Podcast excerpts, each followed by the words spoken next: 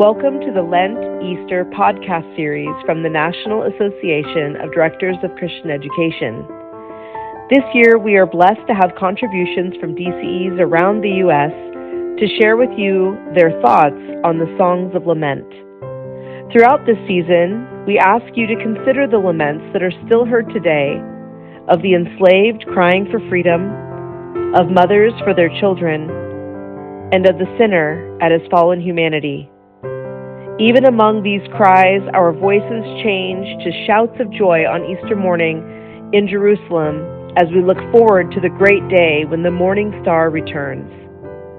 We pray that you are blessed by these devotions and that you can share them with others. Lenten greetings to you, my brothers and sisters in Christ. My name is Paul Nelson, and I'm the Director of Youth Ministries at St. John's in Buffalo, Minnesota. Our theme for the NADCE Lenten devotions is Songs of Lament. Lent is home to some of my favorite hymns of all time, whether it's My Song is Love Unknown, or Jesus, Refuge of the Weary, or When I Survey the Wondrous Cross. These are beautiful songs that portray Jesus' journey to the cross in a way that brings tears to our eyes. And I am both a crier as well as not a crier. If you give me a good romantic comedy or tragic story or beautiful story, I'll weep. But when it comes to real life situations, uh, not so much. But one of the few times I can remember crying when I was growing up was when my grandpa taught me how to shoot a BB gun. He had set a target up maybe 10, 15 feet away, and the main rule was to never shoot when someone was in front of me, whether it was direct or just to the side a little. And of course, being the 10 year old I was, there was once I fired when I shouldn't have, as my grandpa was walking back from adjusting the target. And that was it. One strike, you're out. Grandpa said we were done and to go inside. And I just remember going to bed and weeping because I had almost killed my grandpa with a BB gun. Now, those feelings may have been kind of silly, but four years later, I remember real tears at my grandpa's funeral. Death is not natural, it's a reality of sin. Grief can break us down and bring us to tears when we least expect it. We lament that the person we loved is no longer with us.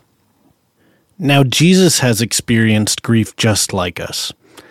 In John 11, we hear the story of Lazarus.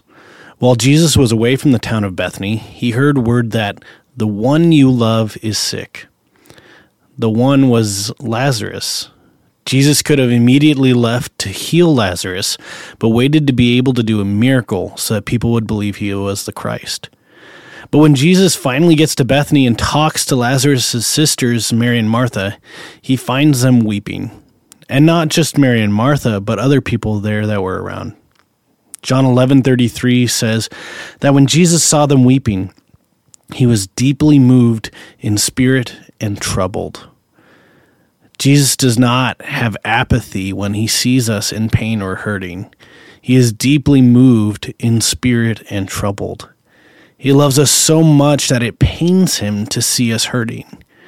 And after this, we get the most sought after confirmation verse, verse 35 Jesus wept.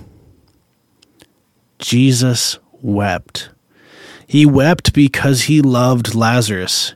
He wept because death isn't natural. It wasn't the plan. Because of our sin, death is inevitable. But because of Jesus, life is eternal. Jesus asks them to open the tomb. The people are hesitant because it's been closed for four days and would smell. But they open it, and Jesus says those amazing words Lazarus, come out. And a dead man walks. Life is born again. Tears of weeping turn to tears of rejoicing.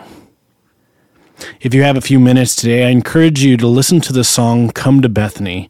It's from the Songwriters Initiative out of the Center for Worship Leadership at Concordia Irvine. It tells the story of the raising of Lazarus. The fourth verse goes Have you ever known a love so strong? Unashamed, you weep till all your tears are gone. Now you will, now you will. Our Savior Jesus weeps with us, holds us until our tears are gone. And he says, I have come that you may have life and have it abundantly.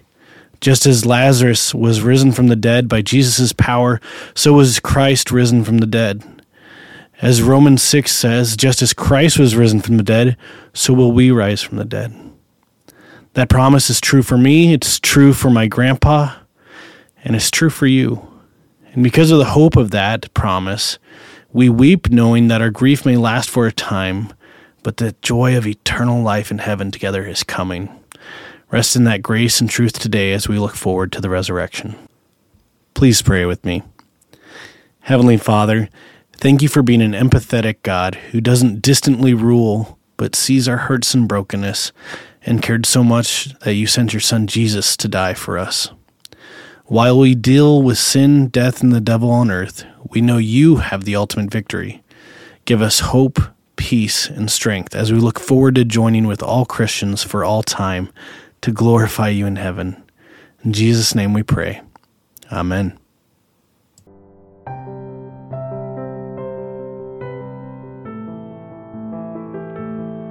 Thank you for listening to this week's Lent Easter podcast.